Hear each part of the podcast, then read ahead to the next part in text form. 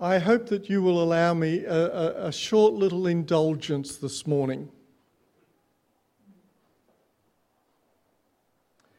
In January and February of 2019, Cheryl and I were very privileged to fulfill a dream that we had had for over 40 years. So these things do sometimes happen, don't they? You can dream for something for a long time. We went to Israel, and on Thursday, the 31st of January 2019, oh, by the way, this is my diary.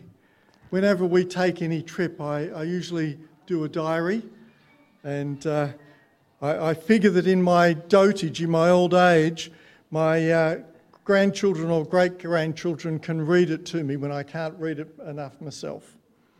But on the 31st of January 2019, we were in Jerusalem and I wrote this. We awoke to another beautiful day in Jerusalem. The expected top is 14 degrees centigrade. Today we spent the whole day walking in and around the old city, following the footsteps of Jesus.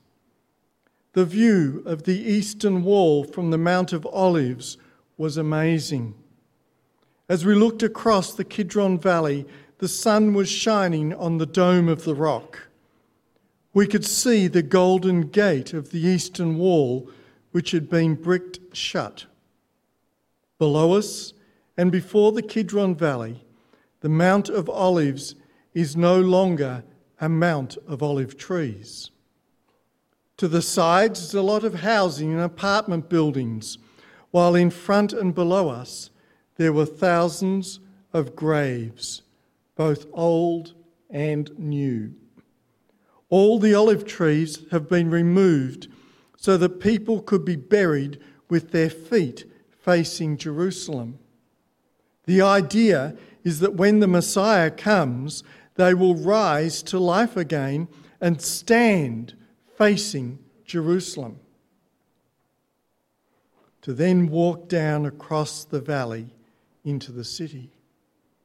In one small area below us and to our right, there was a walled area which is the Garden of Gethsemane, which means the Garden of the Olive Press. We walk down a narrow, steep road. That is the road that the Lord Jesus took. Past the entrance to the graveyards and toward the entrance to the Garden of Gethsemane. Once inside the garden, we had a time of quiet reflection before walking among the olive trees. We were told that some of them are well over a thousand years possibly even as old as 2,000 years. Across the road from the entrance to the Garden of Gethsemane is the Church of All Nations, also known as the Church of the Agony. Just a little reflection.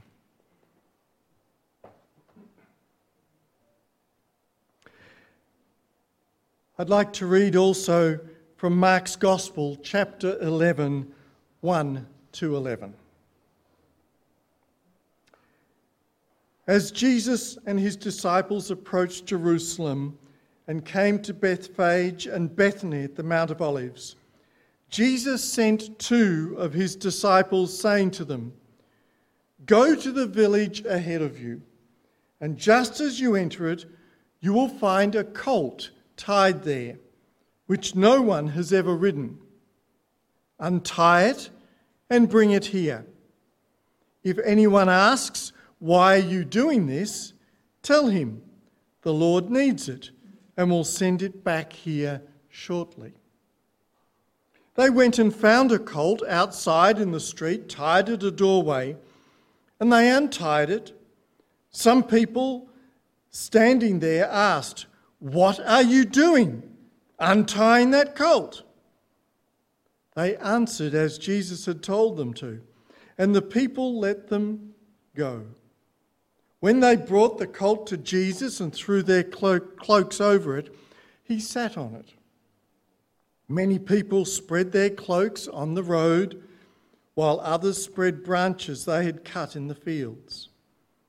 Those who went ahead and those who followed shouted, Hosanna! Blessed is he who comes in the name of the Lord. Blessed is the coming kingdom of our father David. Hosanna in the highest. Jesus entered Jerusalem and went to the temple. He looked around at everything, but since it was already late, he went out to Bethany with the twelve. Having been there kind of makes this reading a little bit more special. I've entitled today's message The Wisdom of the Journey to Jerusalem. But really, was it a smart thing to do? Was it wise? Well, as we read the record of the triumphal entry of the Lord Jesus into Jerusalem, we should note that it is only one of ten events in the life and ministry of the Lord Jesus that are recorded in all four Gospels. Did you know that? There are only 10 events in the life and ministry of Jesus that all four gospel writers record, and this is one of them. That kind of makes it very special. As we would expect, all four gospel writers wrote their gospels with a different focus or underlying theme. I remember many years ago there was a, a car accident and uh, the police were interviewing the people. And from that side, the, the witness said one thing, from that side, the witness said another thing, from that side, another thing, from that side, another thing. It all depends from where you stand of how you understand and view the event. So, all four gospel writers had a different focus or underlying theme. Matthew's focus was on what Jesus said. And he portrayed the Lord Jesus as the long awaited Messiah. Mark's focus was on what Jesus did. And so he revealed the Lord Jesus as the servant of God. Luke's focus was on what, uh, was on what Jesus thought and a little bit what Jesus might have felt. And as such, he revealed Jesus as the Son of Man, which is a prophetic title. Finally, John's focus was on who Jesus was. And so pre- he presented the Lord as the Son of God, a kingly title with divine authority. And with this understanding, we can glimpse the importance that all four gospel writers saw in this event of the Lord's journey to Jerusalem. However, we don't think and live in the first century. And so much of what we see and read today is filtered through our 21st century values and understanding of life. Is that not true? We view everything today through our current filter of understandings. And so we must ask the question from our perspective and our understanding of today how smart and how wise was it for Jesus to journey to Jerusalem?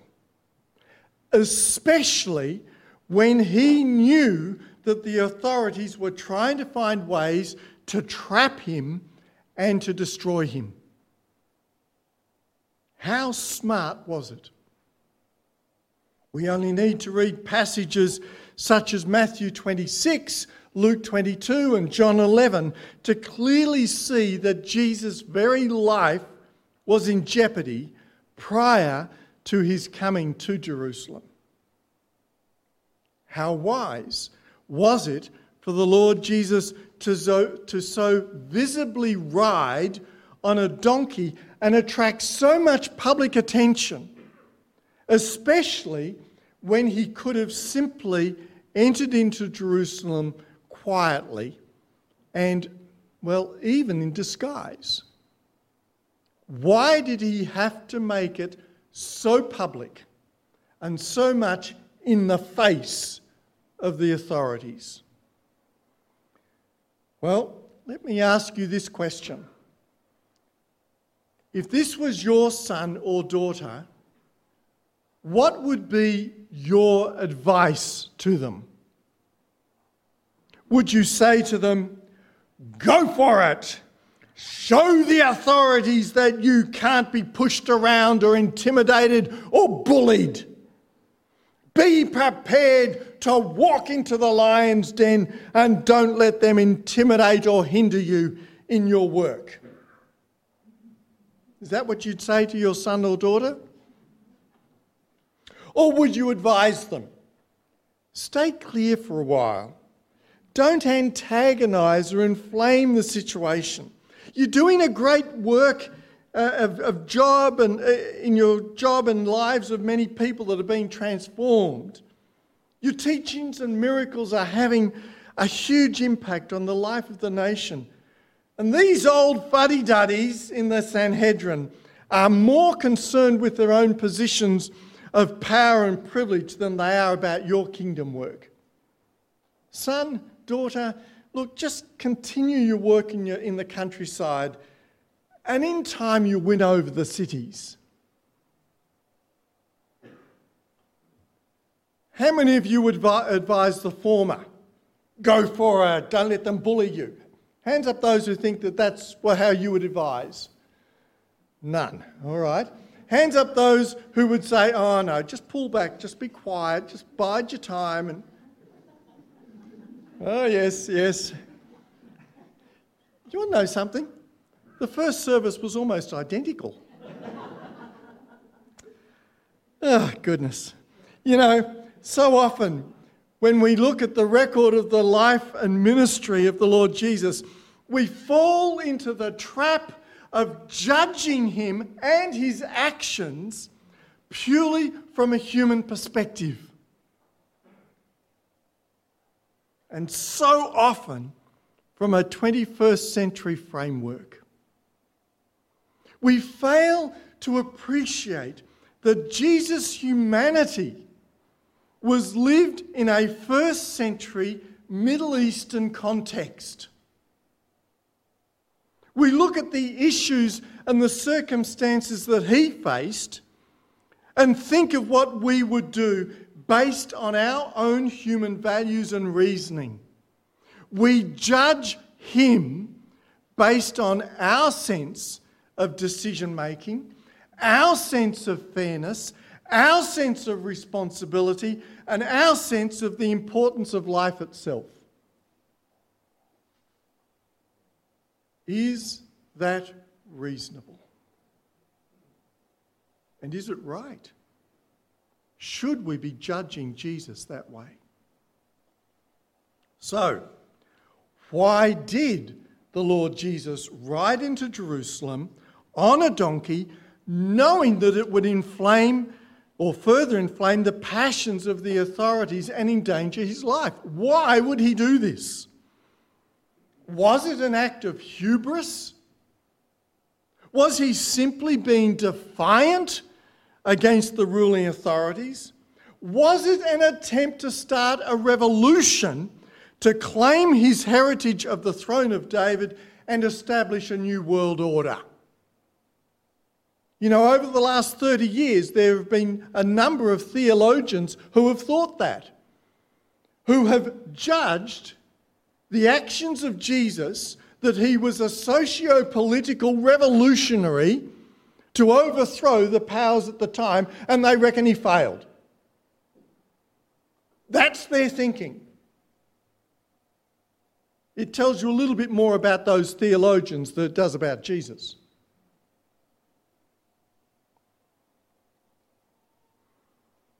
Now, while that that idea may seem a little bit plausible and reasonable to some, because after all, we are only human, it so often means that we miss the key point of what motivated and directed all the thoughts and actions of the Lord Jesus. While he was wholly human, sharing with us in the frailties of our human body, and subject to the th- same thoughts and feelings that confront many of us in life, the Lord Jesus was also wholly divine. Having a clear understanding of the greater picture and the purposes of God. So often, we look at and evaluate situations and circumstances from our own very narrow perspectives. What we may judge as prudent or wise in the now may not always accord with God's greater purposes and plans. Because God is not constrained by time as we are. God alone can see what is to be because he is the author not only of our past and present, but also our future. As the Lord Jesus rode into Jerusalem on a donkey and allowed all the people to break out in songs of praise and adoration to God, he was not thinking solely about himself or his humanity at that moment in time. His thoughts were not being governed by his human inclinations. Jesus was totally focused on the divine purpose of his mission.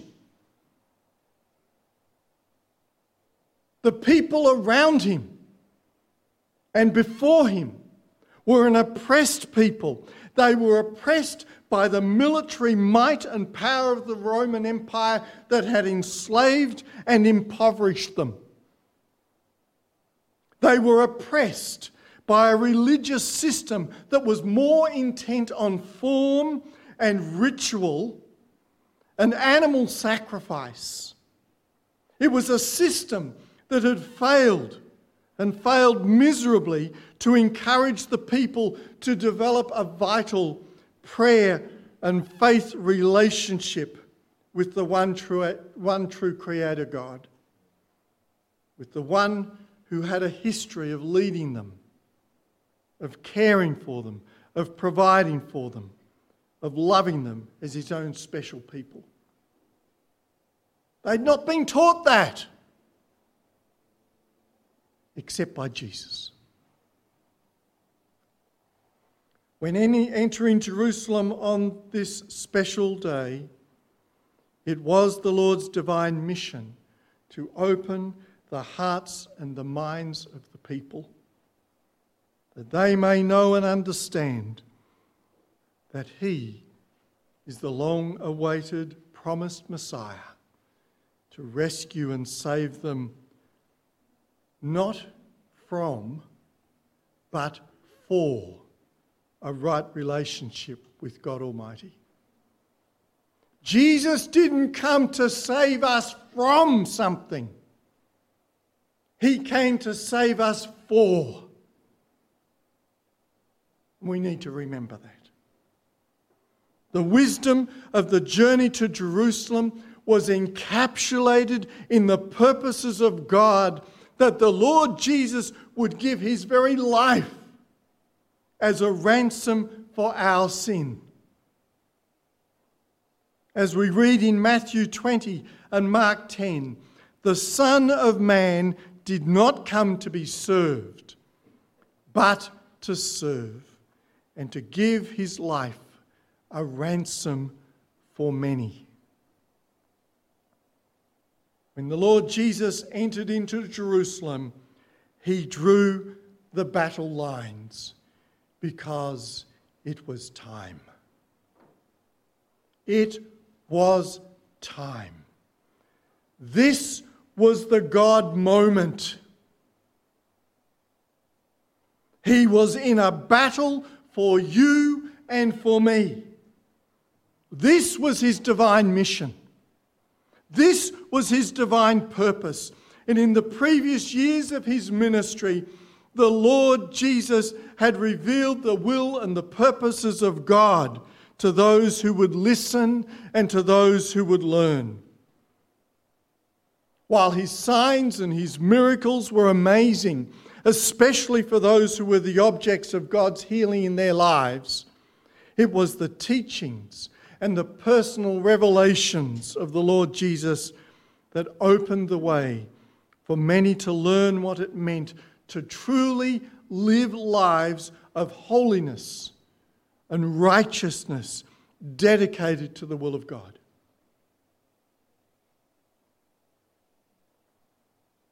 In entering into Jerusalem as he did, the Lord Jesus gave those who were hungering after a closer walk with God the opportunity to re- declare and rejoice in their decision for God. There would be no more avoidance, no more sitting on the fence. This was decision day. The people were either on the streets rejoicing and singing praises to God, or they were watching from a distance with suspicion and disdain. And the question has to be asked if you had have lived in that time, where would you have been? Out on the streets or watching from the windows? For those who joyously sang the praises of God, did they fully understand the will and the purposes of God and the mission of the Lord Jesus toward the cross of Calvary? Did they understand that? Of course not. Do we ever fully understand the will and purposes of God before the final revelation? Of course not. What is important is whether we're prepared to step out in faith, to trust God and respond to His calling based on our limited and imperfect understandings. I've had people say to me over the years in ministry, oh, I'm not good enough. I don't know enough yet to make a decision for Jesus. And my response is, Will you ever be good enough? Will you ever know enough? It's not about goodness and knowledge, it's about stepping out in faith. Here I am, Lord, use me. Unfortunately, as it was, so as it was then, so it is today. There are those who choose not to trust in God, but instead to trust in their own thinking and reasoning. They only rely on what they can see, taste, touch, smell, and hear, and only in the here and now. They trust in the reasoning of their own minds and in the work of their own hands. And they say, Look at what I have made by my own power and might. Just as King Nebuchadnezzar said, in Daniel 4:30 just prior to his fall from power.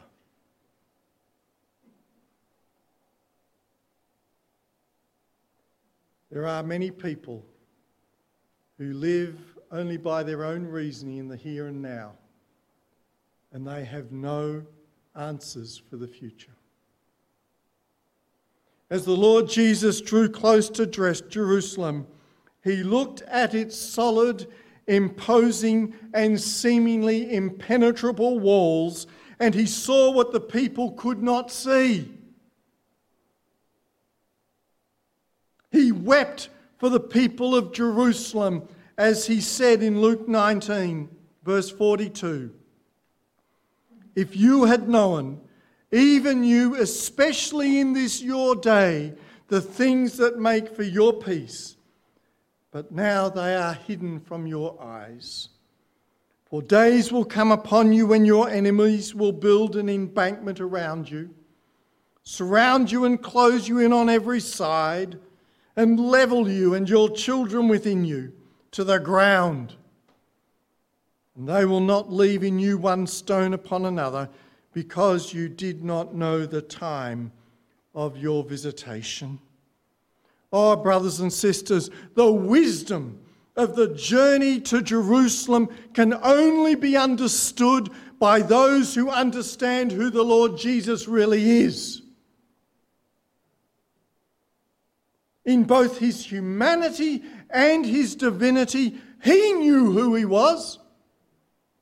He knew what lay in the future, and he understood the importance and the significance of this journey, not only for himself but also for those who trusted in God's salvation. As we read in Mark 10, verses 33 to 34, the Lord Jesus said these words to his disciples Behold, we are going up to Jerusalem and the Son of Man will be betrayed to the chief priests and to the scribes. And they will condemn him to death and deliver him to the Gentiles. And they will mock him and scourge him and spit on him and kill him. And after the third day, he will rise again. Jesus knew his mission. Jesus knew his purpose. The wisdom of the Lord Jesus is vested in his divine obedience. And as we now know, his humanity was also vested in his willingness to endure all things for your sake and for mine, in order to fulfill the purposes of God Almighty. Today. So often we use the word wisdom when what we really mean is our flawed human intelligence.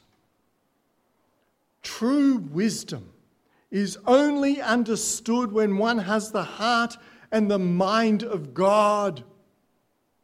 And one can only have this as God reveals it through His Holy Spirit some of the greatest journeys and challenges in life can only be faced when we seek the Lord God in faith and prayerfulness and dare to step out in obedience to his revealed will and purpose for our very being.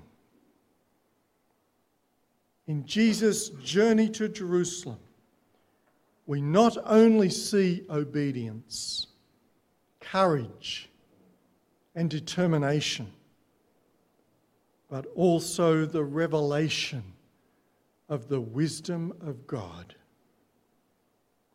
Today, may we learn the lessons from Jesus and dare to apply them in our own lives. May we dare to not be persuaded by the philosophies of the world around us. But look to God's Word. Look to the example of Jesus Himself. And dare to follow Him. May we dare to step out of our comfort zones and walk the walk that God has called us to take. May our actions not just be focused on the here and the now, but may our very being and actions reflect the revealed will and purposes of God. To him be the glory always. Let's pray.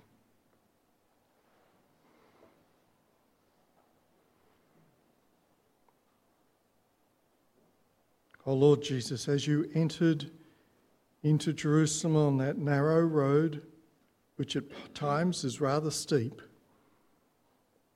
what it must have been as a spectacle. But you were not swayed by that. You were not swayed by the clamouring of the crowds. For Lord, you knew the purpose for which you had come. And you knew, knew that this road led to the cross.